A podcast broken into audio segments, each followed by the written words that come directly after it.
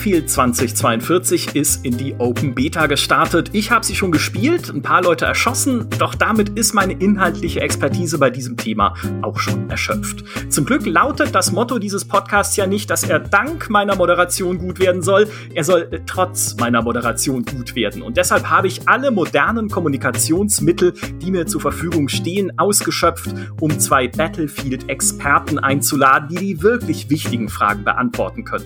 Nämlich, kriegt DICE endlich wieder die Kurve? Ist 2042 endlich wieder ein richtig guter Battlefield-Jahrgang, den wir womöglich jahrelang spielen werden? Mein Name ist Michael Graf. Mir zugeschaltet ist natürlich der Leiter der GameStar News Redaktion und ortsansässige Battlefield-Nerd Philipp Elsner. Hallo Phil. Hallo, grüß euch. Und wie könnten wir über Battlefield sprechen ohne ihn? Früher war er hier bei uns in der GameStar-Redaktion. Heute kennt ihr ihn auf YouTube und Twitch von seinem Kanal Siegesmund.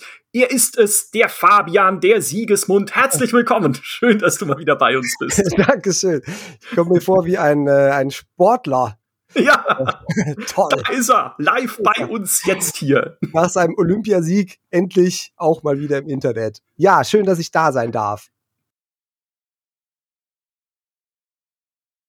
Ja, dann sprechen wir doch über Battlefield 2042, beziehungsweise äh, sprecht ihr gerne sehr viel über Battlefield 2042, denn ihr habt beide die Beta schon vor dem Start spielen können und Fabian, du hast sie jetzt auch schon äh, gestreamt und ja auch schon genau. vorher, ich sag mal, das eine oder andere Battlefield mitgemacht in der Vergangenheit. Mit welchen Erwartungen gehst du denn jetzt ran an so ein Battlefield 2042? Was muss DICE denn anbieten, um dich da glücklich zu machen?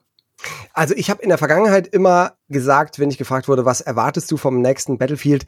Ich erwarte gar nichts. Die sollen einfach mal was machen.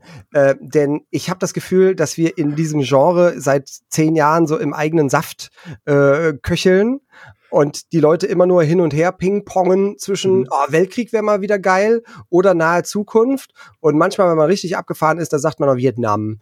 Und äh, deshalb habe ich gesagt, die sollen einfach mal machen, worauf sie Bock haben äh, und sich nicht eben dem, dem Druck ergeben von, von der Community und dann eben auch dem einen oder anderen äh, Influencer. Mhm. Und ähm, aber natürlich war meine Grundhaltung so, ja, es wäre schön, mal wieder ein Battlefield zu haben, was so richtig das gute alte Battlefield Gefühl hat, von dem ich aber gar nicht so genau sagen kann, was es ist. Also ich hatte mit Battlefield 5 nichtsdestotrotz sehr viel Spaß. Mit Battlefield 1 auch. Äh, trotzdem hat es mich alles nicht so Langzeit gehuckt wie damals, äh, sagen wir mal, Battlefield 3 oder 4 oder Bad Company 2. Und mhm. da weiß ich jetzt nicht, liegt es an der Serie oder liegt es vielleicht auch einfach an mir? Du bist rausgewachsen aus Battlefield. Ja, das ist, also ich, mein, mein Main Game seit nunmehr, glaube ich, fast zwei Jahren ist Hunt Showdown. Da habe ich mhm. mittlerweile über dreieinhalbtausend Spielstunden drin. Und ich glaube, diese Zahlen Spielstunden hatte ich zuletzt wirklich bei Battlefield 3 oder äh, Bad Company 2. Äh, das heißt, alles, was danach kam, hat mich offensichtlich nicht so gehuckt. Und ähm, natürlich hat auch Hunt Showdown äh, so ein bisschen mein meine Spielgewohnheit verändert. Zum einen, was irgendwie Time to Kill angeht und zum anderen, was auch die Wertigkeit oder die Bedeutsamkeit von so Feuergefechten und von Matches mhm. angeht. Also ne, Permadeath gegen Dauer-Respawn. Und ähm, das kann man jetzt Battlefield eigentlich nicht vorwerfen. Aber nach so jetzt meinen ersten sechs Stunden waren es schon äh, Battlefield Beta, äh, habe ich, ich habe zwar eine Menge Spaß gehabt, aber merke auch, na, die Time to Kill das war wahrscheinlich früher auch schon so, aber kommt mir jetzt ungewohnt vor. Aha, warum? Es dauert zu lange oder es ist es dir zu, lange. langsam? Mhm. Es dauert zu lange. Also ich, ich, ich bin es halt jetzt gewohnt, äh, eben aus, aus Hand Showdown, dass wenn du den Leuten halt auf den Kopf klickst, dass die umfallen. Und ich habe bislang noch keine Waffe in diesem Spiel gefunden, ähm, die mich als Infanterist glücklich macht. Mhm aber lustigerweise Panzer und insbesondere Hubschrauber fliegen, was ich ja in Battlefield 3 und 4 immer geliebt habe, das funktioniert in Battlefield 2042 wieder genauso wie früher. Und wenn, wenn du es dir auf den ersten Blick anschaust, Battlefield 2042, könntest du wahrscheinlich auch denken, ey, das ist eine neue Map für Battlefield 4. Also die sind schon beim Spielgefühl sehr nah an äh, Battlefield 4 dran. Und das haben sich, glaube ich, viele erhofft. Und das mhm. finde ich spontan auch sehr gut. Ja, sehe ich auch so. Mhm. Ja, Phil, gerade du, ich meine, es gibt bei uns in der Gamester-Redaktion niemanden, Dimi ist vielleicht auf Platz zwei, aber du bist auf, auf dem klaren Platz eins niemanden, der so oft und so kritisch über Waffenhandling und Gunplay redet, ja. wie du. Und jetzt, jetzt sagst du äh, bei Battlefield 2042, auch in unserer Bericht, äh, Berichterstattung dazu, da fühlt sich's gut an. Also das haben sie äh, richtig gut hingekriegt. Hattest du da Angst vor? Äh, also ich kann, glaube ich, sagen, Angst habe ich da nicht, weil das was ist, wo DICE noch nie gigantische Schwächen gezeigt hat. Also DICE hat ja auch bei Battlefield 5 und Battlefield 1 jetzt kein schlechtes Gunplay gehabt. Im Gegenteil, das hat sich ja immer gut angefühlt. Und deswegen hatte ich da jetzt keine riesigen Bedenken, aber ich glaube halt, dass es äh, erstens mal für einen Shooter immer ganz grundlegend essentiell wichtig ist. Weil was machst du denn in einem Shooter, wie der Name schon sagt? Na, du bist halt 99 Prozent der Zeit mit einer Waffe in der Hand zu Fuß unterwegs. Bei Battlefield gut, dann vielleicht auch noch ein bisschen im Panzer oder im Hubschrauber. Aber was die meisten Leute halt spielen, ist dieses ist dieses, äh, ne, dieses Gunplay. Du hast die Waffe, du musst äh, das Zielen, das Schießen, das Nachladen, das muss sich gut anfühlen und ich brauche vor allem wirklich gutes Trefferfeedback. Und ähm, ich stimme da auch deshalb dem zu, was, was Fabian sagt, das ist eine komplett andere Welt als die etwas hardcoreiger angehauchten Titel, wie jetzt zum Beispiel in Hunt Showdown. Und ich weiß es ja selbst, weil ich während der Zeit von, von Battlefield One insbesondere angefangen habe, so ein bisschen abzuwandern in Richtung Rainbow Six Siege. Und ich mhm. glaube, dass es vielen anderen Spielern auch so ging, dass so ein bisschen dieses Bedürfnis gewachsen ist nach etwas mehr, nach etwas anspruchsvollerem, nach etwas, wo wirklich High Risk, High Reward gilt und auch in den Feuergefechten gilt. So, das heißt, du fängst in einen Headshot, du bist weg. Das gilt mhm. in Rainbow Six Siege genauso wie in einem Hunt Showdown. Das ist übrigens auch der Grund, warum ich glaube, dass sowas wie Escape from Tarkov so ein bisschen Auftrieb hatte. Ähm, weil diese Dinge das Gameplay spannender machen, bedeutungsvoller machen. Und ja. deswegen ist auch Hunt Showdown einfach spannender, inhärent schon, ein Feuergefecht als in einem Call of Duty oder in einem Battlefield, weil ich in einem Battlefield einfach wieder respawne. Das heißt, es fühlt sich nicht nach so einem riesigen Verlust an. Und weil ich halt einfach auch äh, nicht so schnell sterbe. Ne? In dem, auch in, in der Beta jetzt, wenn ich unter Beschuss gerate, ich kriege meine Anzeige auf dem Bildschirm, ich habe noch Zeit, mich in die Richtung von dem Gegner zu drehen und das Feuer zu erwidern. Das hast du in einem Hand-Showdown oft nicht.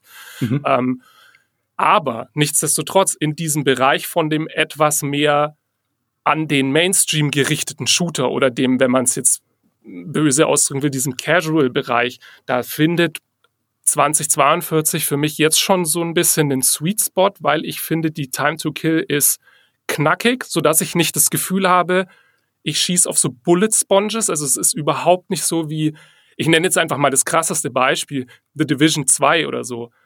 Äh, das sind ja keine Shooter per se, sondern das ist dieses, ich schieße Lebensbalken runter oder mhm. sowas. Und das hast du gar nicht das, äh, in, in, in Battlefield 2042. Es ist äh, tatsächlich primär dieses Shooter-Gefühl, dass ich sage, okay, wenn ich jetzt einen Sniper-Headshot lande, dann kippt der um, no matter what. So, und äh, das finde ich einfach sehr gut gemacht. Und dazu dann eben noch dieses Feedback, was dir das Interface gibt in 2042. Also du kriegst diese, dieses Audio-Feedback, das du getroffen hast, du kriegst diese ziemlich cool gemachten Hitmarker meiner Meinung nach ähm, und du kriegst diese, diesen Kill-Feed, ähm, was sich einfach befriedigend anfühlt, was ja auch cool ist, wenn man da mal eine Kill-Serie landet und dann hast du, dann stackst du da unten die, die, die Totenköpfe untereinander so ganz martialisch. Das ist schon cool. Also da hatte ich keine Bedenken und die Beta hat mich, was das angeht, zumindest da äh, auch bestärkt darin. Mhm. Ich glaube, was, was du auch sehr richtig gesagt hast, ist eben diese Relevanz oder die, das Gefühl, dass das Match, dass es in dem Match wirklich um was geht oder auch in dem idealerweise in dem einzelnen Feuergefecht um was geht. Das hast du ja auf dem anderen Ende des Spektrums bei Call of Duty zum Beispiel, habe ich das zum Beispiel gar nicht, äh, denn äh, da stirbst du und dann stehst du sofort wieder auf. Äh, da gibt's auch keinen Frontverlauf in der in dem Sinne, dass du denkst, okay, jetzt haben wir das hier erobert und deshalb haben wir so ein Zwischenziel erreicht, sondern es ist halt das schnelle Rennen und Schießen. Und das, diese Art Gameplay ist halt für mich schon seit einer Weile einfach nicht mehr, nicht mehr spannend genug. Und ähm, deshalb, da sehe ich auch tatsächlich den großen Erfolg von Battle Royale, weil du halt, wenn du mit gegen 100 Leute oder 99 Leute antrittst und bist am Ende der Einzige, der überlebt hat, dann weißt du halt, was du geleistet hast. Das ging mir halt in den letzten Battlefields oft so, lustigerweise in den Battlefronts noch viel mehr, dass ich nach dem Ende so einer Runde gesagt habe, ja, da waren irgendwie jetzt geile Situationen drin und es war lustig und sah gut aus und, äh, und geiler Sound und so. Aber nach dem Match ist vor dem Match. Also es hat sich jetzt nicht viel geändert. Wohingegen mhm. du nach, nach ich bei jedem zweiten Hand-Showdown-Match nachher noch weiß, ah, das war, das war, da ist das und das passiert. Und dass man auch zwei Wochen später noch mit Kumpels, die dabei waren, reden kann, weißt du noch, wie wir da und da das Sniper-Gefecht hatten? Mhm. Und ja. Ähm, ja, ja, das, das, das wünsche ich mir eben gerade auch für Battlefield äh, zurück. Und ähm, da sehe ich eben zweierlei. Zum einen bin ich sehr gespannt auf diesen Hazard Zone Modus, der ja so ein bisschen Gerüchten zufolge in diese Richtung gehen könnte. Ich weiß ehrlich gesagt gar nicht, wo das Gerücht herkommt, aber es heißt ja irgendwie ne, so, es treten nur Squads an, äh, es, du hast eine kürzere äh, Time to Kill, du, es gibt irgendwie Loot und äh, bla bla bla. Tarkov Hand Showdown.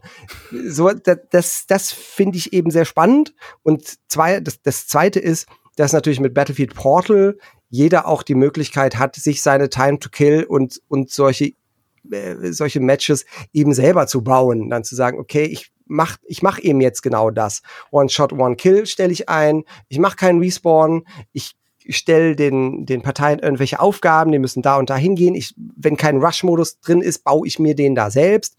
Und ähm, das finde ich von, von DICE einerseits ganz clever, weil sie eben sagen, äh, ja, da soll doch die Community sich das selber bauen. Andererseits ist es natürlich auch ein bisschen faul, dann eben zu sagen, ja, macht ihr das mal und wir machen halt Conquest und einen Modus, den wir auch einen Monat vor Release euch immer noch nicht erklären, wie der aussehen wird. Das ist wahrscheinlich dann ein Fehler äh, aus der Warte betrachtet, dass jetzt in der Beta nur Conquest spielbar ist, anstatt dass sie Breakthrough noch auf Orbital anbieten, wo man dann auch das Gefühl hat, man schiebt wirklich eine Front für sich her, weil Breakthrough mhm. wird ja drinne sein und das ist einfach schon immer ein Modus gewesen oder früher halt Rush äh, noch zu Bad Company Zeiten, wo du das Gefühl hattest, du musst wirklich an einem Objective arbeiten. Du kannst jetzt nicht Sandbox-mäßig hingehen, wo du willst ja. und machen, was du willst. Ja, und das bietet sich natürlich von dem, was man jetzt von Orbital schon gesehen hat, bietet sich natürlich an, dass man wirklich sich über die Map hinarbeitet auf diese imposante Rakete zu, äh, die dann, äh, die man im Zweifel dann sprengen muss oder deren Start man ermöglichen muss. Das liegt ja auf der Hand, wie dann Breakthrough oder Rush dann eben in dem Moment äh, laufen soll. Und im Moment geht das so ein bisschen unter. Ähm, also wir haben jetzt paar Matches gespielt und dann nachher gemerkt, ach, guck mal, die Rakete ist ja weg. und, und keiner hat so richtig mitbekommen.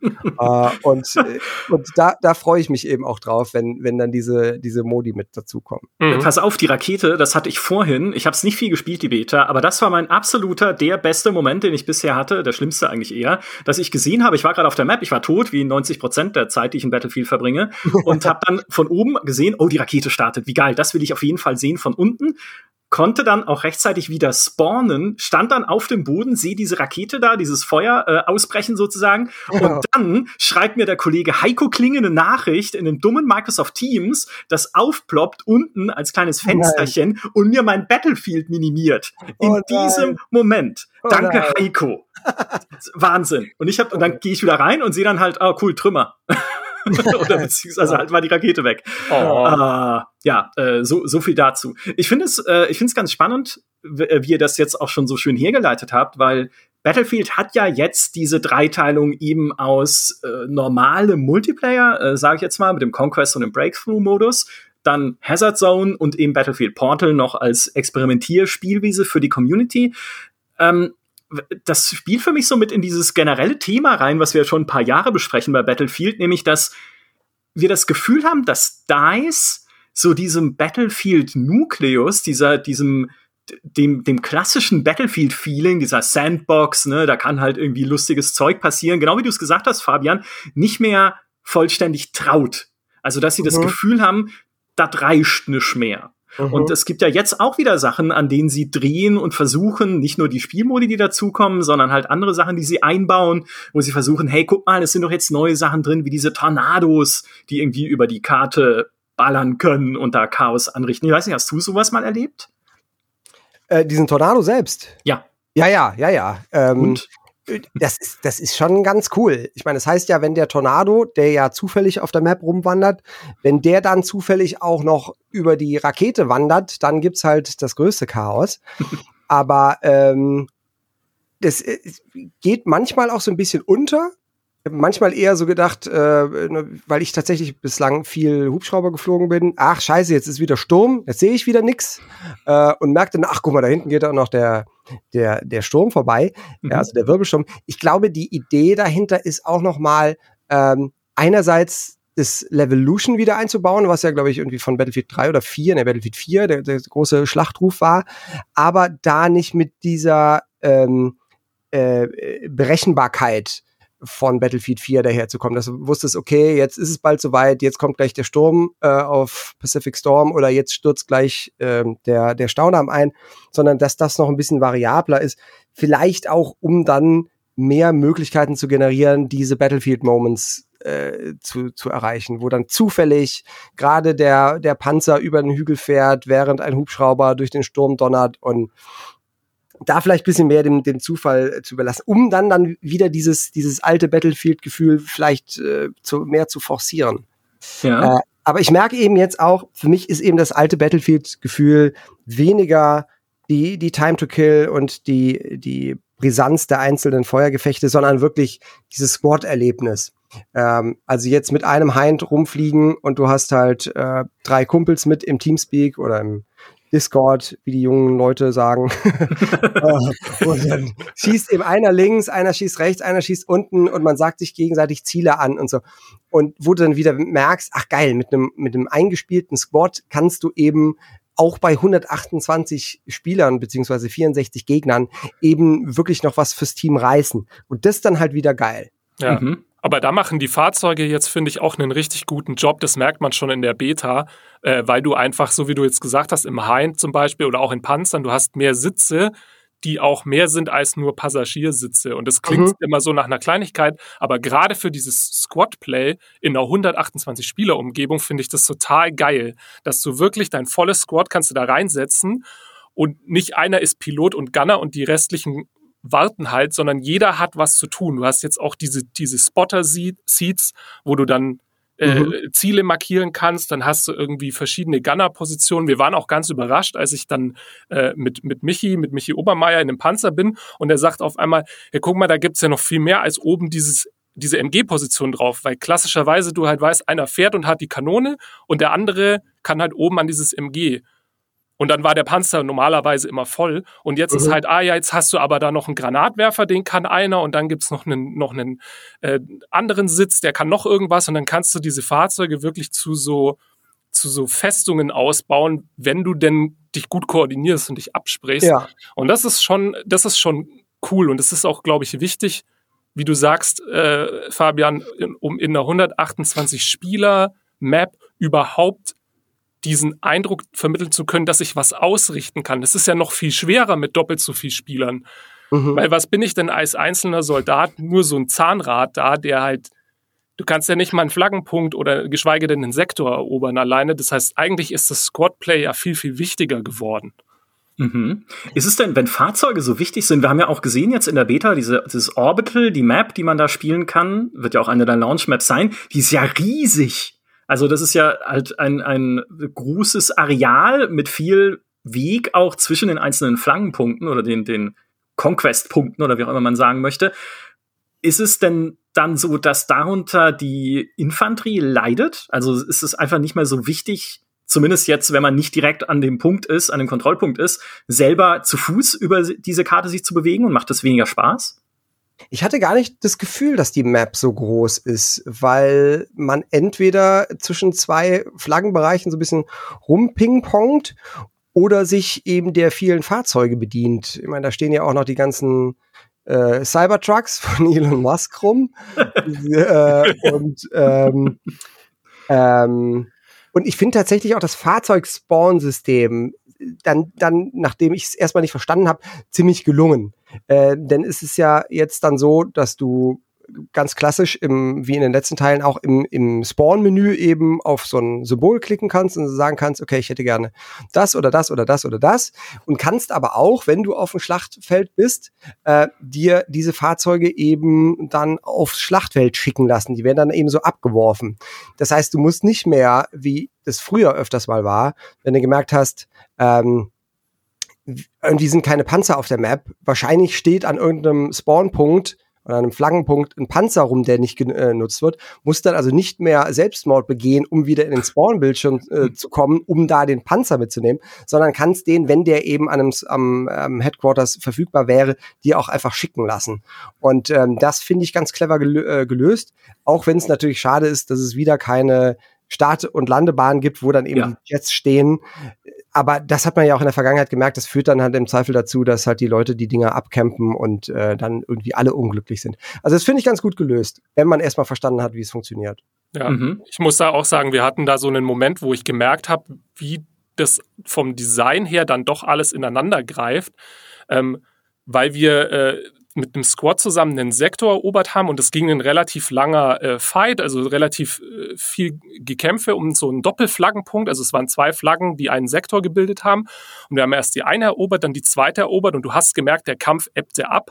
Die Gegner konnten dort nicht mehr nachspawnen und dann war irgendwann Ruhe. So, und dann war dieser Moment da, wo dann das Squad quasi beieinander stand und sich angeguckt hat und so, ja, wo gehen wir denn als nächstes hin? Ja, zu A. Okay, und dann hat aber alle schon so, okay, das wird jetzt ein ganz schöner Fußmarsch. Und dann einer auf die Idee gekommen ist, clevererweise, naja, wir fordern uns halt jetzt ein Fahrzeug an. Und dann das ganze Squad halt da stand, äh, Panzer runter äh, droppen lassen, auf direkt unsere Position, alle da reingesprungen, Panzer voll besetzt und wir sind halt zu A gefahren. Also es mhm. ist schon äh, sehr ähm, also man merkt schon, dass da Methodik dahinter steckt, auf diesen großen Maps die Wege abzukürzen und diese Fahrzeugverfügbarkeit besser zu machen durch dieses Call-in-System, weil ich glaube, wenn das, wenn das jetzt einfach nur ein Battlefield 4 oder 5 wäre, mit so großen Maps, dann würde das wirklich zu einem Walking Simulator werden. Und äh, also da sind schon so kleine Designentscheidungen drin, wie Call-ins, wo man eigentlich gedacht hat, ja, das ist halt so ein Gimmick, dann kann man sich da einen Panzer abwerfen lassen, aber es macht wirklich Sinn. Also ja. es ist schon durchdacht. Ja. Und es gibt eben viele kleine Designentscheidungen, äh, von denen man auch sagen kann, auch das haben sie sich bei der aktuellen Konkurrenz oder in-house bei Apex Legends zum Beispiel abgeschaut, die aber auch wirklich äh, gut sind. Ähm, etwa eben, dass du, wie, wie Call of Duty das irgendwann eingeführt hat, dass du eben auch Waffen nachladen kannst, während du im Anschlag bist. Ähm, das erscheint mir zumindest für Battlefield neu. Ich kannte das bislang nur aus, äh, aus Call of Duty. Ja, ja. Oder eben diese ganzen Ziplines. Ähm, die, da kann man sich drüber streiten, ob das so ins Universum passt. Also diese, diese von dem, wie heißt der, McKay, äh, dieses, dieser Grappling dieser Greifhaken, ja. das, so hochziehen. das ist halt eins zu eins Pathfinder aus Apex Legends. Man kann sich fragen, wie sinnvoll ist das in so einer Welt? Ähm, aber irgendwie funktioniert es auch, auch wieder. Das Einzige, mhm. was ich so ein bisschen schräg finde, ist, dass Battlefield 2042 ja so gesehen irgendwie dann jetzt eigentlich ein Hero-Shooter geworden ist. Ähm, eben weil man sich da auch, glaube ich, bei Siege und bei Apex und sonst wo viel abgeschaut hat. Und das führt halt im schlimmsten Fall dazu, im schlimmsten im Anführungsstrichen, dass du halt auf einem Server sein kannst, wo von 180, äh, 28 Spielern alle den gleichen Skin benutzen. Und es gibt ja auch keine zwei Fraktionen mehr. Also auch wenn der USA gegen Russland steht, das wirkt sich ja nur auf die Fahrzeuge aus, beziehungsweise auf das Aussehen von den Fahrzeugen. Aber Boris und Maria und wie sie alle heißen, sind halt auf beiden Seiten vertreten. Und äh, das äh, finde ich, macht so ein bisschen die, die Stimmung kaputt. Wahrscheinlich will keiner dahin zurück, wo wir bei Battlefield 1942 waren, wo, äh, wo es dann einfach, wo alle auf deutscher Seite und alle auf russischer Seite gleich aussahen. Aber da hattest du halt das Gefühl, es treten Armeen gegeneinander an. Mhm. Das, das ist natürlich auch nicht die Ausgangslage von Battlefield 2042, wo ja gerade eben keine Armeen gegeneinander antreten. Aber da habe ich auch ein bisschen das Gefühl, dass eben das Szenario so ein bisschen reverse engineert wurde, um darauf zu passen, dass man eben sagt, ja, wir machen halt einen Hero-Shooter und ob der Boris jetzt für die Russen arbeitet oder für die Amerikaner, ist er wurscht. Ähm, aber so ein bisschen schräg ist es schon, weil es, es gibt halt nur einen Boris. Und äh, warum das nicht dann so machen wie bei Battlefront, dass du sagst, okay, alle spielen in irgendwelchen Klassen und wenn du dir irgendwelche Punkte erobert, äh, erarbeitet hast, dann kannst du halt die Maria auspacken und die ist dann halt irgendwie special. Ja. Wobei ich auch sagen muss, dieser Eindruck äh, aus der Beta, dass es so ein bisschen klonig ist, also dass da so Klonarmeen rumrennen, ist auch wieder hausgemacht durch die Beta, weil ja nur vier Specialists drin sind und natürlich schauen dann alle gleich aus. Im Release, äh, zum Release sind es ja zehn und mhm. es sind ja auch noch gar keine Skins drin. Also es wird ja jeder Operator wieder verschiedene Skins haben, die wir ja teilweise schon aus Trailern kennen, die wieder signifikant anders aussehen. Also ein Specialist oder Operator kann ja dann wieder fünf, sechs, sieben optische Varianten haben. Und ich glaube, wenn du das dann siehst im fertigen Spiel, dann wirkt das vielleicht nach kurzer Zeit gar nicht mehr so wie so eine ähm, wie, wie Helden aus einem Overwatch oder aus einem Rainbow Six, die dann gleich aussehen oder so. Ähm, da bin ich, da mache ich mir im Moment eigentlich gar nicht so wirklich viel Sorgen drum. Ich kann natürlich das Argument nachvollziehen, dass es sich nicht mehr, dass es, dass da einfach diese Schlachtfeldatmosphäre leidet, wo du das Gefühl hast, da sind Soldaten unterwegs. Ähm, da wurde halt schlicht, so wie Fabian richtig sagt, das Narrativ ein bisschen geändert für 2042, ja. Außerdem kommen ja noch die Tänze, und dann unterscheidet sich das ja eh nochmal. Also wenn du dann siehst, ach nee, guck mal, der tanzt wie ein Schotter, dann weißt du, das ist der. Nee, nee der verschreist nicht. Wollte nur Leute erschrecken. Ich, ähm, ich hab's mir aber auch gerade gedacht, dann ist ja, ne, Cosmetics und so gibt's ja, dann hast du halt einen Hühnerhelm auf, dann bist du der Boris mit Hühnerhelm. Ja, und ich meine, ich mein, dieses, das, das System auch mit Specialists und Hero-Shooter, äh, das baut natürlich auch darauf, oder das zielt ja auch darauf ab, dass du eben dann Microtransactions haben kannst mit Skins und, äh, und, und Battle Passes, wo dann die Leute anders aussehen und so weiter. Aber das ist ja mittlerweile auch äh, Genre Standard, da kann man sich ja gar nicht drüber aufregen. Und was ich jetzt dann auch gemerkt habe, gerade zu Beginn äh, der, der Beta, ähm, als ich auch mal auf ein, zwei Servern waren, die eben nicht randvoll waren, wenn es Bots gibt, haben, sind die ja logischerweise keine Specialists. Das heißt, dann hast du eben doch wieder ähm, so normale Frontsoldaten. Und das hat mich erst überrascht. Ich habe so erst einen gesehen und gesagt, hä? Wie sieht der aus? Wie hat er das denn gemacht? äh, um, um dann zu merken, ähm, ach so, wenn du dann in die Teamübersicht gehst, dann siehst du, und, und das Spiel nennt es eben auch so, es treten zehn Specialists gegen zehn Specialists an. Das heißt, alle anderen sind halt Bots und alle anderen sehen eben dann auch äh, entsprechend aus wie normale Zukunftssoldaten. Ja, das dann können Sie mal geschickt gelöst eigentlich. Ja, dann können Sie irgendwann mal so ein Bot-Skin verkaufen in oh, Ihrem Cosmetic Store und dann kannst du dich als Bot verkleiden, obwohl du eigentlich du bist. Ja. Das, das wäre, das, äh, ja. das ist schon, ne, das ist äh, Next Level Marketing, EA. Ich stehe euch da gerne für ein Consulting zur Verfügung. Äh, was ich aber eigentlich fragen möchte, ist, äh, diese Specialists sind ja auch eine von den Sachen, ne, neben den Tornados, die ich mir jetzt aufgeschrieben habe, auch so als Symptom für dieses, okay, Battlefield alleine reißt's für uns scheinbar nicht. Wir brauchen auch noch diesen Hero-Shooter-Aspekt, der ja eigentlich jetzt nicht groß anders ist, als es früher Klassen waren, aber du hast ja trotzdem dann auch bestimmte Fähigkeiten, die du halt nur mit bestimmten Charakteren einsetzen kannst. Also irgendwie der, der Kaspar da, dieser Sniper-Mensch, hat halt seine Recon-Drohne. Oder die Maria, die Sanitäterin, kann halt Leute mit Full Health reviven und solche Sachen. Also diese Fähigkeiten sind fest bei den Charakteren. Auf der anderen Seite, und das finde ich, äh, ist äh, ein komischer Zwiespalt, versuchen mhm. sie ja die ganze Ausrüstung so flexibel zu machen ja. wie möglich, dadurch, dass du ja in, äh, in, in der Schlacht selber deine, sogar die Waffenaufsätze wechseln kannst. Ja. Wie, wie fühlt sich das denn an? Ja, das ist, wie du sagst, es ist halt äh, total schräg. Ähm, einerseits äh, Hero-Shooter zu bauen oder anzu, die, eine Grundlage Hero-Shooter zu setzen und dann aber die komplette Flexibilität bei allem anderen zu haben, so dass es bei dem, bei der Wahl des Specialists wirklich nur noch um dieses eine individuelle Gadget geht, mhm. äh, so dass ich auch relativ schnell bei mir gemerkt habe, ähm, ich suche mir die von diesen Vieren, die es gerade gibt, ähm, äh, wirklich nur danach aus, was ist denn, was ist denn dieses spezielle Gadget? Hab gemerkt, die Drohne ähm, von von Casper funktioniert für mich nicht. Dabei mhm. ist Casper eigentlich der coolste Skin, weil er halt am besten getarnt ist. Also nehme ich, nehme ich lieber den Boris, weil der zumindest ab und zu mal dieses, wenn ich es nicht vergesse, dieses Geschütz aufstellt. Mhm. Aber eigentlich ist es relativ wurscht, welchen Specialist du nimmst. Äh, und äh, und das, das ist so ein bisschen schräg. Ich weiß noch gar nicht, wie ich das finden soll, dass das eigentlich nicht zusammenpasst. Denn ähm, so auf dem Papier fand ich das auch erstmal richtig blöd zu wissen, dass du jederzeit äh, in, in zwei Sekunden deine Waffe umstellen kannst, zum Beispiel vom Full Auto Sturmgewehr zu, zu einem Designated Marksman Rifle. Was auch wieder der komplette äh, Gegensatz ist zu Hunt Showdown zum Beispiel, wo du dich zu Beginn äh, drauf einlassen musst, welches Loadout spiele ich und dann bist du dem halt ausgeliefert und kannst das Scope nicht mehr runtermachen. Und wenn es dann Nacht und Nebel ist, stehst du dann da mit deiner, äh, mit deinem Scharfschützengewehr. In Battlefield 2042 kannst du jederzeit alles immer ändern.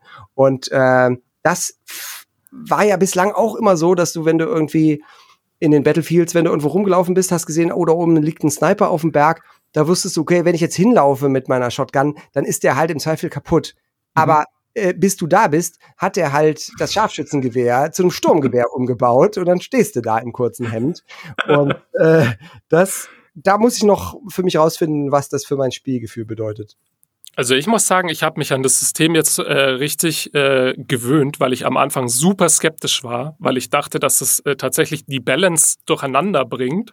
Aber ich habe jetzt gemerkt, auch dass auch das wieder, so wie das Call-in-System, etwas ist, was die Größe der Maps zum Teil auskontert, äh, auf eine auf eine Balance-Art ausgedrückt. Also du hast jetzt irgendwie eine Sektion in den Maps und da gibt's ja wirklich viele jetzt auf Orbital, wo du in einem Infanteriekampf unterwegs bist und wirklich Close Quarter, da gibt's ja diese Tunnel unter diesem, dieser großen äh, Betonfläche vor der Rakete und so weiter.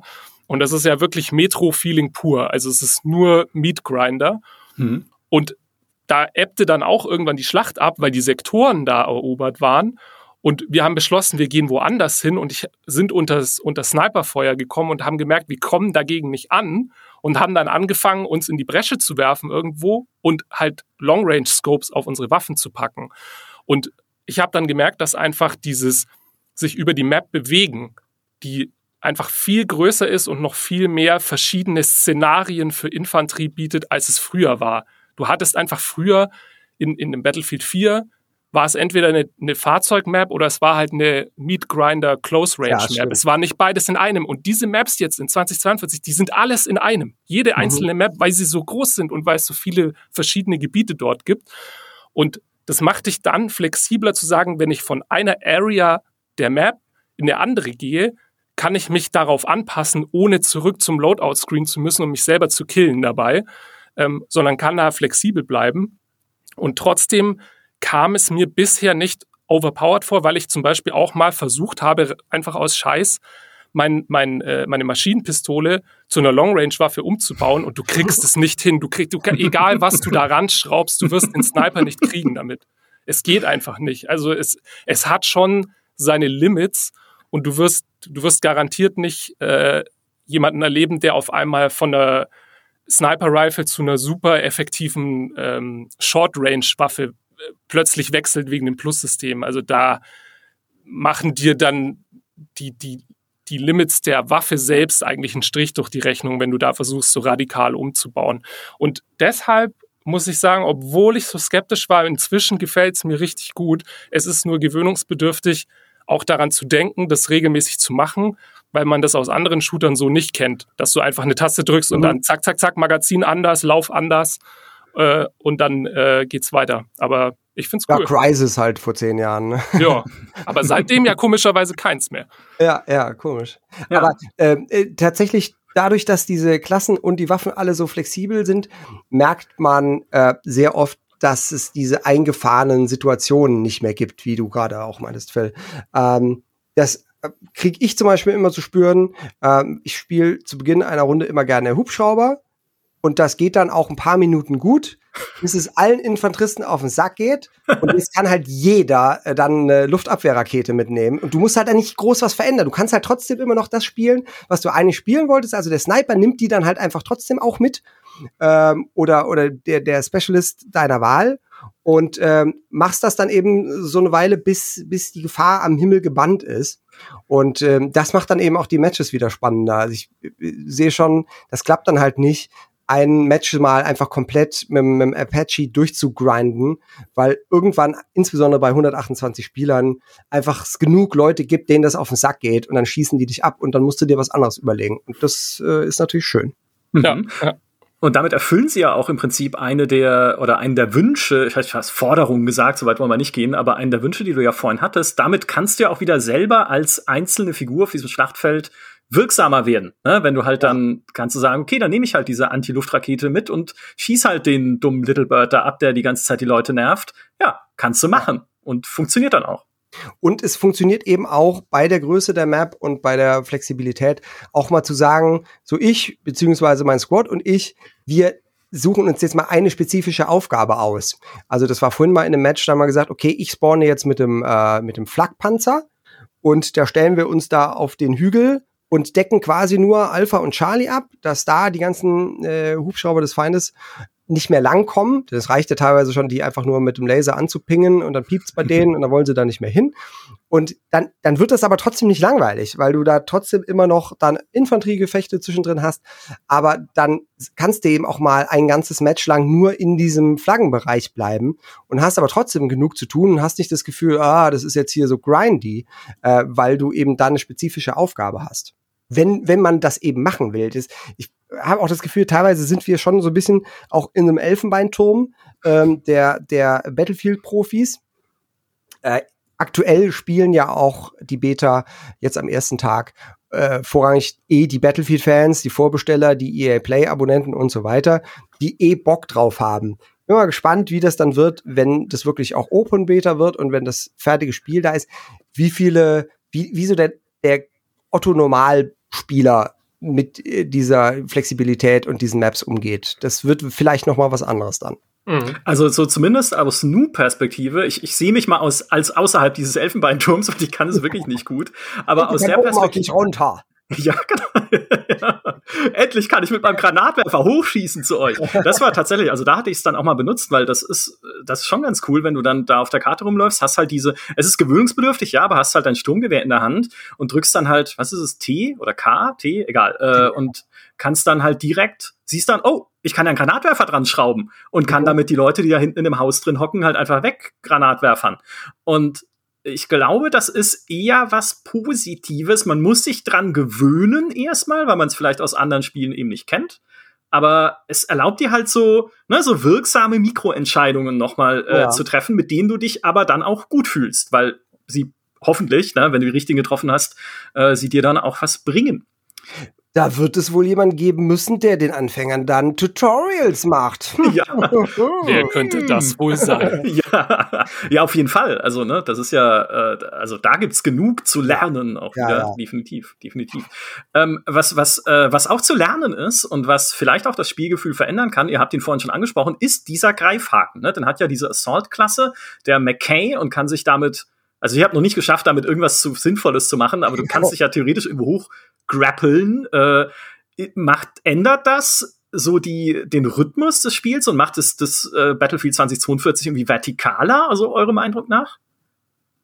Also meinem Eindruck nach wird der, wird der hauptsächlich dafür verwendet, dass Sniper schnell und bequem auf erhöhte Positionen kommen und sich dann da hinlegen können.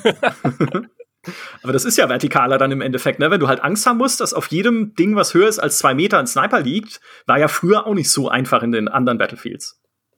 Das Teil hat vor, vor allem auch einen Cooldown von, ich weiß nicht, sieben, acht, zehn Sekunden.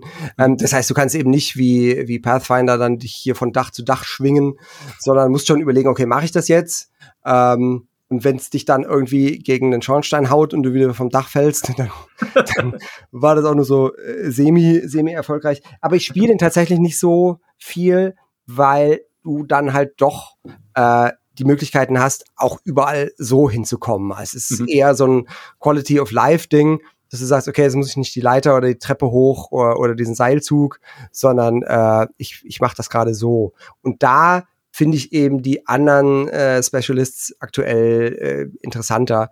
Aber ich vergesse eben auch oft genug, diese Spezialfähigkeiten einzusetzen. Es ja. ist eher, glaube ich, auch ein Tool, um äh, so Flankenmanöver zu machen, was ja auch cool ist, zum Beispiel gerade gegen so Sniper-Nester oder Leute, die sich irgendwo so richtig festgezeckt haben und nicht erwarten, dass du jetzt von hinten kommst, weil ja. hinten ist eigentlich ein 20 Meter Abhang und keine Leiter und du bist aber McKay und grappelst dich halt da hoch und dann fällst du da den Gegnern in den Rücken. Also für, ich finde, es eröffnet schon so ein bisschen äh, ein paar taktische neue Möglichkeiten für Flankenangriffe, aber an, an sich, meine Horrorvorstellung wäre gewesen, dass das dann wirklich so ein Spider-Man-Gerät wird, wo du so, so zip, zip, zip äh, durch die ganze Ja, Map genau, hin und her ja. sippst und äh, deswegen, ich finde das mit dem Cooldown genau richtig so. Also das sollte nicht so sein, dass er dann einfach aus dem Feuergefecht sich wegsippt und durch die, durch die Map schwingt sich wie, wie, was weiß ich, ein Superheld. Ja, ja. Ein Battle Royale Spiel mit 100 Spider-Man. Überleg mal. Wie, wie, okay, ja, da vielleicht wäre es auch nicht so geil. Ja, weiß ich nicht. ähm, Phil, komm, kommen wir vielleicht mal ein bisschen zur äh, Kritik, ähm, weil du auch natürlich ja schon dich ein bisschen äh, öffentlich geäußert hast über Battlefield 2042. Und was dich nicht so beeindruckt hat, wenn ich dich richtig verstehe, war die Zerstörung, die ja eigentlich seit Bad Company 2 auf dem PC äh, schon ein Markenzeichen ist Ja. von Battlefield, aber irgend da, da fehlt dir noch was. Ja, mir fehlt da definitiv was. Also äh, wenn du wenn du jetzt äh, die wir haben ja nur die Map Orbital, das heißt, ich kann nicht darüber urteilen, wie die Zerstörung dann auf anderen Maps wird. Aber wenn du jetzt Orbital neben eine beliebige Bad Company 2 Map äh, stellst, wo ich fast alle Häuser ja wirklich einebnen und auseinandernehmen kann, da hat mich jetzt Battlefield 2042 nicht gerade aus den Socken gehauen. Ich habe es mir nämlich dann an unserem an unserem Testabend, wo wir reinspielen konnten, zum ersten Mal wirklich zur Aufgabe gemacht, alle Häuser mal mit Panzern zu beschießen und zu gucken, was passiert. Und äh, die Wahrheit ist, es passiert nicht so viel. Also es fallen halt, natürlich sind dann Löcher drin, die Fassade bröckelt da ab und äh, am Schluss hast du da eher ein Gebäudegerippe stehen, äh, wenn du es drauf anlegst. Aber es ist eben nicht so, dass du strukturell wirklich was kaputt machen kannst in dem Sinne, wie es früher mal auch möglich war in der Serie. Und ich glaube, ich bin nicht allein damit, dass ich eigentlich gehofft hatte, dass so ein Next-Gen-Battlefield jetzt da mal richtig, richtig aufdreht, was dynamische Zerstörung angeht. Und also auf Orbital ist das nicht so. Äh, Mhm. Ich habe jetzt auch widersprüchliche Sachen gehört. Ich habe mit dem Design Director nochmal geredet von DICE, der dann gesagt hat, ja, aber auf so einer anderen Karte, da wird es dann so ein ganzes kleines Dorf geben, wo die Gebäude komplett zerstörbar sind. Wir werden sehen. Aber das finde ich dann auch wieder inkonsistent. Ne? Warum geht das eine Haus kaputt, das andere nicht? Also es ist dann auch wieder so, es fühlt sich dann irgendwie auch nicht so ganz kohärent, kohärent an. Und ich muss ganz ehrlich sagen, ich würde auf so einen Raketenstart oder eine Raketenexplosion, so eine geskriptete, wirklich verzichten für dieses reine Eye Candy. Mehr ist es in meinen Augen nicht. Ähm, dafür, dass halt wirklich ich ein Gebäude, wo sich Leute drin verschanzt haben, mit genug C4 auch einfach zum Einsturz bringen kann, dass ihnen die Decke auf den Kopf fällt. Ähm, da, ja, da wäre in meinen Augen wirklich mehr drin gewesen. Ja, bin ich ganz bei dir. Das hat mich schon nervös gemacht, dass das irgendwie in den Ankündigungstrailern nie so wirklich auch gezeigt wurde. Denn bislang hat ja Battlefield auch gerne damit geworben. Guck mal hier, bei uns geht richtig was kaputt. Bei Call of Duty kannst du gerade mal ein Fenster von einem Auto kaputt schlagen. ähm, und ja, ich erinnere mich auch immer noch mit Freude dran, wie du halt in Bad Company 2 halt Häuser komplett zerstören konntest und dann hast du halt teilweise drei oder vier Kills gleichzeitig gemacht, wenn du Mhm. die letzte Wand weggesprengt hast. Und ähm, seitdem gab es ja immer weniger Zerstörung in den, in den folgenden äh, Ja. Call of Duty, äh, Battlefields, äh, was ich auch sehr schade fand. Und ähm, ja, ich habe auch, muss sagen, ein bisschen damit experimentiert. dass das, ich hätte das auch gerne, dass man so ein, so ein Haus wieder komplett in sich zusammensackt. Also klar, Bad Company 2 hatte dann auch damit seine Probleme, wenn du irgendwie an manchen Ecken da zu viel rumgesprengt hast, gerade an irgendwelchen Engpässen, dann warst du dann irgendwann äh, zehn Meter tief dann auf der Bodentextur.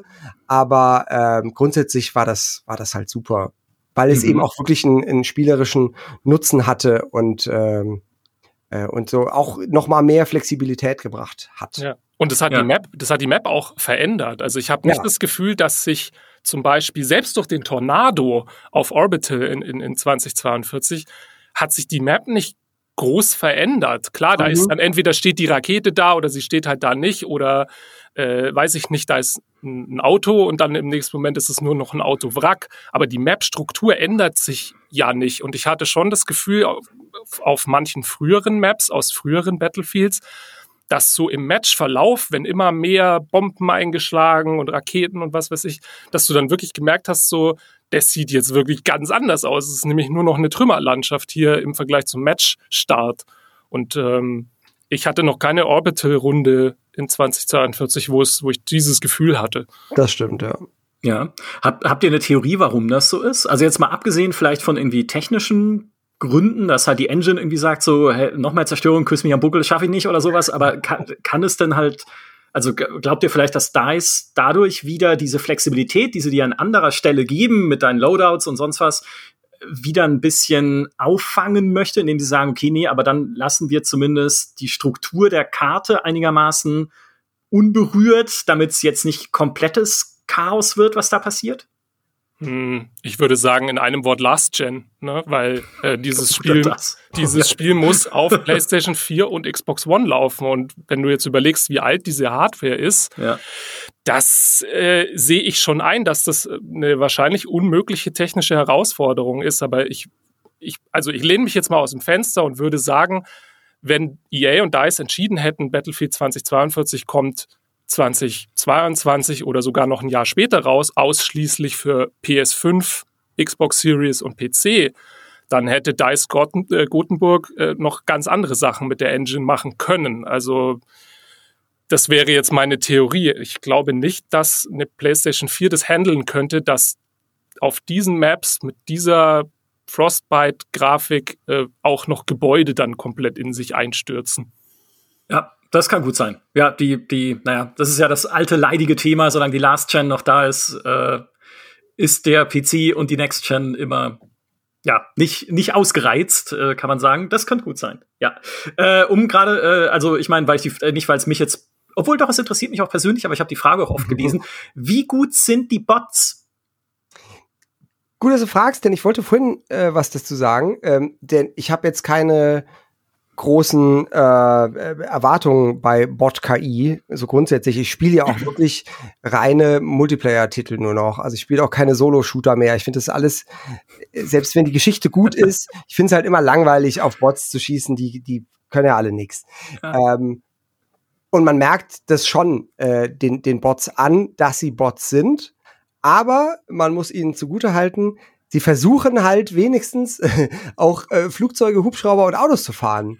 und zumindest mit den Autos klappt das ganz gut. Also, aber manchmal ist es so, dann, dann äh, heizt da halt so ein Buggy rum und du jagst den mit einem Hubschrauber und der explodiert und äh, der explodiert und denkst, ja geil, vier Leute auf einmal gekillt und siehst dann, ach so, das waren vier Bots. Na gut. aber immerhin sind vier Bots zusammen in ein Auto gestiegen und haben es versucht. Und ich finde, das ist schon, das ist schon was wert. Äh, Purple Heart, ne? ja, aber oder auch, die fliegen halt auch Hubschrauber. Sie machen es nicht gut. Man erkennt es zum Beispiel daran, dass du, sobald du anfängst, die zu beschießen, machen die halt ihre Flares an, was überhaupt keinen Sinn ergibt. Äh, aber sie versuchen es. Und da gibt es, glaube ich, wirklich Newbies, die das schlechter machen. Äh, danke, ja, ja. ähm, das finde ich, aber ich komme ja, ich komme ja aus der äh, aus der falschen Battlefield-Schule, dass ich damals bei äh, 1942, also beim halt ne, ne, ersten Battlefield, noch eigentlich ausschließlich Bot-Matches nur gespielt habe und das immer genossen, weil die waren halt so viel schlechter als ich. Deswegen habe ich auch nichts gelernt. Ja, also so, ja. also ne, von nichts kommt nichts. Ne? Es, es ist ja, es ist ja nicht. Äh, es war nicht alles schlecht, aber ich schon sozusagen. Was ist denn, äh, gibt es irgendwie andere Sachen noch, die euch fehlen am Spiel? So wie, ich weiß nicht, ein Commander-Modus zum Beispiel, hätte, würde das Battlefield 2042 helfen oder ist da die Zeit rum einfach für so, für so eine Art? Puh, gute Frage. Also, ich, hab, ich bin ja bis heute der Überzeugung, dass der Commander-Modus zwar eine sehr gute Idee ist, aber einfach äh, aufgrund dieser komplexen und sehr uniken Rolle einfach nicht in einem Public Match gut funktionieren kann. Also sowas funktioniert dann eher bei diesen wirklich strategisch ausgerichteten Communities wie ein Hell Let Loose oder sowas, wo dann auch wirklich auf einer Führungsebene äh, Strategien organisiert werden. Aber ach, ich, ich liebe wirklich den Commander-Modus, aber ich würde ihn lieber nicht in einem heutigen Battlefield drin haben, muss ich ganz ehrlich sagen. Ja, da ist schon was dran. Also der Commander-Modus machte mir fast noch am meisten Spaß in Battlefield 2, wo du halt einfach äh, rumlaufen konntest, ballern konntest und dann ab und zu mal irgendwelche Commander-Sachen commandert hast. äh, aber auch da ging das ja schon los. Da gab es ja teilweise Server, wo es hieß No Fighting Commander in Großbuchstaben, wo du also nur das machen solltest. Und das war natürlich in Battlefield 2 viel zu lahm. Und dann war es Battlefield 4, wo du als Commander gar nicht mehr Teil des Schlachtfelds warst. Das war natürlich Quatsch. Ähm, mhm Und äh, Profis kriegen das halt auch hin, beides, also rumzulaufen und ab und zu mal eine Artillerie abzufeuern. Das hätte mir schon viel Spaß gemacht. Nachdem es aber jetzt äh, ja auch schon seit einer Weile eben diese Hardcore-Shooter gibt, wie eben Hell at Loose oder Squad, äh, wo es richtige äh, Führungsebenen gibt und verschiedene Bereiche, ist das da, glaube ich, wirklich besser aufgehoben. Denn ähm, da merkt man es eben, wenn man das als Newbie, wenn man da, da versucht, in so ein Match reinzukommen, und du steigst in Panzer, weil du denkst, ja geil, fahre ich ein bisschen Panzer und wirst gleich beschimpft, weil du irgendwie äh, nicht den Panzerfahrerlehrgang gemacht hast äh, in dem und dem Clan, ähm, dann ist das natürlich doof. Und äh, das kannst du halt dann wirklich dem, dem äh, Otto-Normalspieler nicht zumuten. Und das muss man ja auch immer noch dazu sagen, DICE bzw. EA, die wollen natürlich möglichst viele Spieler haben. Ich meine, der große Konkurrent, äh, Konkurrent ist halt Call of Duty und mhm. der ist eben nicht Squad oder Hell at Loose oder Hunt Showdown. Und das muss eben dann auch bei, bei dem Spieler funktionieren, der es der es so äh, im Mediamarkt gesehen hat oder der EA Play abonniert hat und jetzt sagt, okay, dann probiere ich das auch mal aus. Und da ist es wahrscheinlich tatsächlich zu hoch äh, gestochen, die Erwartung, dass da auch noch ein Commander-Modus mit drin wäre. Mhm. Aber mhm. was, was du dir garantiert doch auch wünschst, Fabian, ist die, die Comoros wieder. Weil die ja. habe ich wirklich vermisst in der Beta. Ja, ich, und ich kann jetzt nur davon ausgehen, dass das einfach kaputt ist. Also man kann ja auch aktuell nicht richtig pingen. Und es gibt ja auch keine Map. Und wenn, wenn Battlefield für mich irgendwas ausmacht, dann ist es eben taktische Manöver auf, auf Basis der Map wo ist gerade wer und eben spotten, spotten, spotten, spotten, wie ein weiser Mann mal gesagt hat. und es geht halt gerade nicht. Oder, ja. oder bin ich zu doof dafür? Manchmal, nee, nee, ich bin auch überzeugt. Aber irgendwas ist, ich glaube, sie wollten da äh, die ganze Q-Taste irgendwie vereinfachen, gerade für die für die Casual-Spieler, dass du eben nicht noch irgendwie über ein Menü gehst, Sachen machen musst und haben vielleicht versucht, das irgendwie alles kontext kontextsensitiv zu machen. Aber äh, das funktioniert halt nicht. Also ich, ich krieg's nicht hin, Leute zu pingen. Ich krieg's aber auch nur ganz schlecht hin, als äh, Squad-Leader äh, Ziele zu setzen. Gleichzeitig sollst du aber auch mit der Q-Taste auch noch den, den Robo-Hund da steuern. Das heißt, Q-Taste ist auch die Hund-Taste. Äh, mega verwirrend alles. Und das scheint im Moment einfach noch nicht zu klappen. Und das ist einfach meine stille Hoffnung, dass das ein Fehler der Beta ist und irgendwann dann mit dem fertigen Spiel funktionieren wird. Denn dass es keine Karte gibt, das kann ja nur nicht sein. Nein, also das, also. das habe ich mir auch schon sagen lassen. Das ist, das ist tatsächlich kaputt gewesen mit der M-Taste, äh, weil du brauchst natürlich eine, eine Übersichtskarte. Das wissen, ja. das wissen die bei DICE ja auch. Also das wäre ja die Höhe. äh, und ich meine sogar, was in die Richtung Comoros gelesen zu haben, dass die auch in der Beta einfach nicht funktional äh, war oder ist und dass es noch nachgeliefert wird. Also ich drücke da auf jeden Fall die Daumen, weil das muss einfach sein.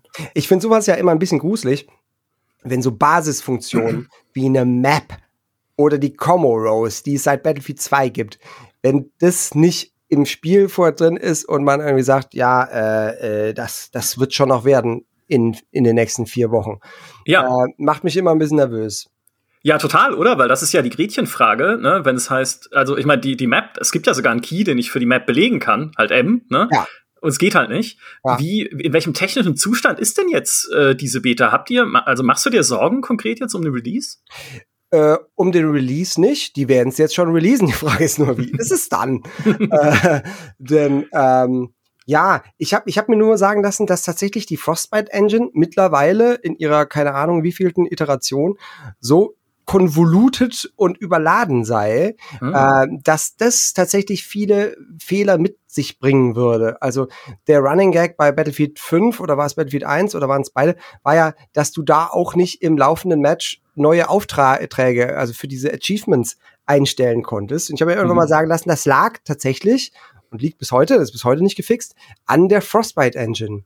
Und äh, das äh, angeblich wurde die halt mit jeder Version einfach noch mehr Zeug dran geklatscht, ohne untenrum mal richtig durchzuwischen. Und äh, das sorgt dann wohl dafür, dass du mal, wenn du irgendwie hier in Hebelchen äh, drehst, da irgendwo ein Fenster aus der Wand fällt. Und ähm, das finde ich eben, äh, finde ich eben bedenklich, wenn dann sogar die Grundlagen jetzt so, wie gesagt, vier Wochen vor Release äh, noch nicht drin sind. Denn äh, klar sagen die bei jeder Gelegenheit, ja, das ist halt eine, äh, eine Alpha, eigentlich ist noch eine Alpha und auch die Beta ist jetzt noch ein ganz früher Bild. ja, ja, äh, würde ich auch sagen. Du äh, kannst ja nicht sagen, ja, das Spiel kommt kaputt raus, kauft's bitte trotzdem. Aber äh, ja, nervös macht's mich schon. Mhm. Hm, ja, also ich kann mich da äh, weitestgehend anschließen. Ich glaube, es gibt noch wirklich massenhaft zu tun. Also da gibt's gar keinen Zweifel für mich, wenn du dir anschaust, was noch an Glitches da drin ist. Äh, wenn du versuchst, auf, dieser auf diesem Hochhaus bei Orbital Aufzug zu fahren, dann fallen alle durch den Boden des Aufzugs und lauter solche Geschichten. Also, und da, wir haben, wir haben mehr als genug Bugs und Glitches gesehen und auch äh, Interface-Probleme gehabt, also dass mal zeitweise kurz irgendwie Verbündete als Feinde markiert wurden. Was meine Hoffnung ist, die Sachen, also zumindest alle Sachen, die ich bisher gesehen habe, die problematisch sind, scheinen eher oberflächliche Dinge zu sein, die so in diesem Bereich, in Anführungszeichen, Polish liegen. Äh, die Zeit ist knapp bis zum Release, aber ich glaube nicht, dass man wenn man von der Beta jetzt ausgeht, nochmal da ganz grundlegend ran muss. Also die, dieses Spiel macht einfach auf mich nicht den Eindruck, dass da an der Basis was fundamental kaputt ist, mhm. sondern dass es einfach noch so dieses rough around the edges, ne? also dieses, da fehlt noch so eine ordentliche Politur drumrum. Und dann kann das sehr gut sein. Ich würde halt mir wünschen, und das wird nicht passieren, dass sie sagen, ja, okay, machen wir Frühjahr 2022, dann haben wir das wirklich alles ausgebügelt. Es kann gut sein, dass die ersten Wochen und Monate da nochmal hart werden.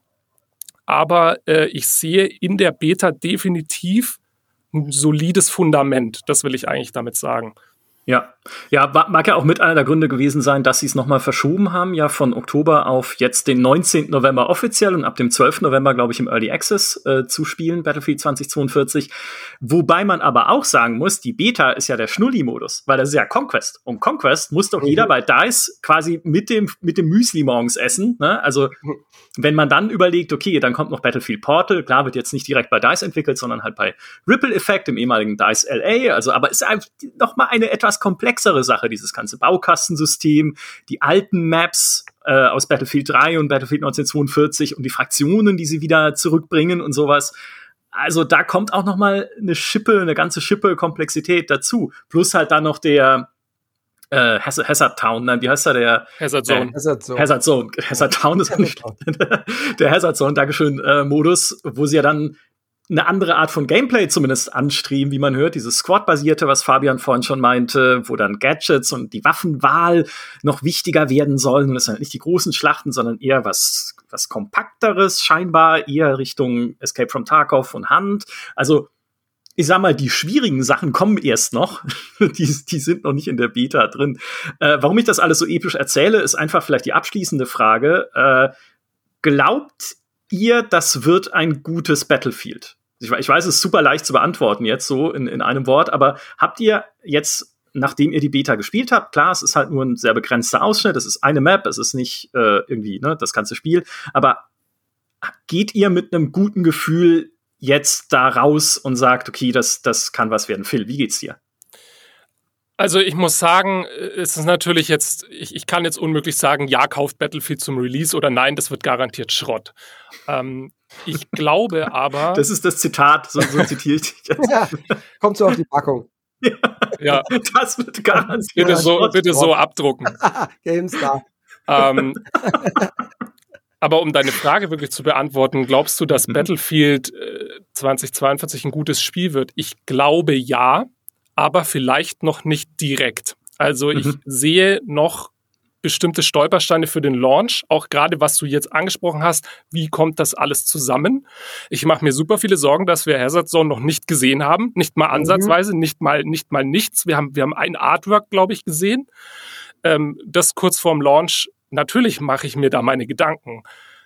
Ähm, nochmal, was ich jetzt bisher gespielt habe von der Beta, wenn ich davon ausgehe und ich habe keine anderen Anhaltspunkte, dass diese Qualität jetzt across the board über das ganze Spiel da ist, dann glaube ich, dass wir 2022 ein echt gutes Battlefield haben könnten. Ähm, das ist jetzt an DICE wirklich da Wort zu halten und noch richtig, richtig ranzuklotzen, weil wenn man von der Beta ausgeht, gibt es da wahnsinnig viel zu tun und es gibt da noch Baustellen. Und dann würde ich mir halt äh, vor allem wünschen, und da hat, äh, haben DICE und EA sich jetzt auch nicht gerade mit Ruhm bekleckert in letzter Zeit, volle Transparenz und Kommunikation permanent auf Social Media. Sie haben uns jetzt wirklich sehr lange im Dunkeln gelassen. Wir hatten jetzt wirklich wochenlang vor dem, vor dem Beta-Announcement Schweigen auf allen offiziellen Kanälen. Und die Verschiebung, das hat nicht gerade Vertrauen für viel Vertrauensvorschuss gesorgt in der Community. Und ich kann das nachvollziehen. Die Leute sind nach Battlefield 5 alles andere als mega zuversichtlich oder äh, ja, irgendwie gehypt, dass sie sagen, ja, ist sowieso ein sicherer Kauf für mich. Und äh, da gibt's viel wieder gut zu machen, gerade was Post-Launch-Content angeht. Battlefield 5 war da katastrophal mhm. und äh, da muss wirklich viel passieren. Es muss jetzt wirklich im Dauerfeuer ähm, neuer Content kommen, DLCs, das ganze Zeug wird ja free, also kostenlose Maps und dieser ganze Krempel, aber halt auch wirklich dann weiterhin am Balancen arbeiten, permanent mit der Community in Kontakt bleiben und Updates geben. Anders geht's heutzutage nicht mehr. Diese, diese Phase, dass man einfach sich totstellt, die muss vorbei sein. Ja, Fabian, schließt du dich äh, an? Äh, da, da schließe ich mich an. Äh, ich ergänze vielleicht noch, dieses Todstellen ist mir tatsächlich auch äh, aufgefallen, insbesondere im Hinblick auf die Einbindung der, äh, der ehemaligen oder noch bestehenden Gamechanger.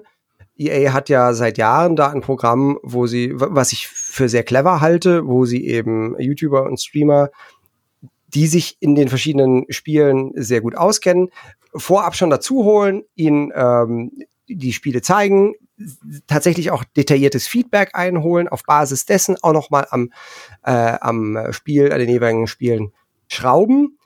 Äh, das ist eben auf mehreren e-, Ebenen ist das eben sehr clever. Das, da freuen sich natürlich auch dann die Influencer drüber, dass sie eben Zeug haben, mit dem sie influenzen können. Ähm, aber eben auch für die Entwickler, dass sie wirklich von Leuten, die, die tausende von Stunden ihre Spiele spielen, da gutes Feedback bekommen das hat es halt zu Battlefield 2042 einfach nicht gegeben. Mhm. Kann auch sein, dass nur ich nicht eingeladen worden bin, weil ich so viel gemotzt habe. Aber äh, äh, ne, niemand, niemand weiß, wie Hazard Zone aussieht. Ähm, das, das finde ich, also das muss schon ein, ein grundlegender, eine grundlegende Änderung in der Firmenpolitik auch sein. Die sagen, nee, wir kommen jetzt einfach äh, überraschend mit dem fertigen Ding raus. Ich meine, das hatte halt bei Apex Legends, hatte super funktioniert. Ne? So übrigens, wir haben jetzt ein neues Spiel, das kostet nichts, das ist jetzt fertig, da ist es, spielt es. Ähm, aber wie Phil schon gesagt hat, Battlefield hat eben so ein, so ein Vertrauensproblem in den letzten Versionen gehabt. Und, äh, und das, obwohl auch ja die Battlefield 1 da ja auch geschwächelt haben mit äh, Post-Launch-Content und dann ist es mit Battlefield 5 noch schlimmer geworden. Mhm. Und äh, da müssen sie jetzt wirklich alles dran setzen, mit Battlefield 2042 wieder zuverlässig zu werden. Denn ich sehe es halt auch immer bei den Kommentaren meiner Community so, da kommt ganz oft dieses, ach, ich glaube denen kein Wort mehr, äh, mhm. das kann ja alles nichts werden. Und äh, ja, das ist, äh, das ist eine dornige Chance. Aha, auch wunderschön, sehr poetisch. Aber ja, wunderschön zusammengefasst auch gute Beta, aber die großen Fragezeichen stehen erst noch an und die äh, das Dice muss sich erst auch da noch richtig beweisen. Lieben Dank, ihr beiden. Vielen sehr, Dank sehr dass für eure äh, Battle Battlefield Sachen, die ihr erzählt habt. Ich bin heute müde, ich weiß auch nicht. Ja, gerne. Die Katze hat mich heute die ganze Nacht wach gehalten, deswegen werden die Moderation ging hinten raus immer besser von mir und immer äh, fachkundiger. Nee, es hat echt riesen Spaß gemacht. Vielen, vielen Dank. Und äh, wenn ihr mehr von Fabian sehen wollt, dann geht auf YouTube oder Twitch auf seinen Channel Siegesmund heißt er, wie Fabian selber, das kann man sich auch noch gut merken. Spielsatz Siegesmund steht in einem kleinen Logo, das finde ich genau. eine gute Eselsbrücke so zur Herleitung. Wir verlinken dich natürlich auch nochmal im Artikel auf GameStar und in den Show Notes, dann könnt ihr da direkt hinspringen und ganz viel Battlefield sehen und ganz viel Hand Showdown, was ja auch ein sehr spannendes Spiel ist was ich niemals spielen werde, weil dafür bin ich einfach zu, zu blöd, glaube ich. Da, da ich könnte es dir beibringen. Wo, wollen wir mal ein Coaching machen? Ein Handcoaching? Das könnten wir das, machen da, da hast du dann, da halst du dir aber was auf. Ja, ich habe schon so einige gecoacht. Das wird gehen. Ja, so okay, okay. Ja. Lass, es, lass es das mal im Auge behalten. Das klingt, äh, das klingt nach einer interessanten Herausforderung für uns beide. beide ja. Lieben Dank nochmal. Lieben Dank an alle und für, die, ja, und für die Zuschauer natürlich. Lieben Dank an alle, die uns zugehört haben. Macht's gut. Bis zum nächsten Mal. Tschüss. Ciao. Ciao.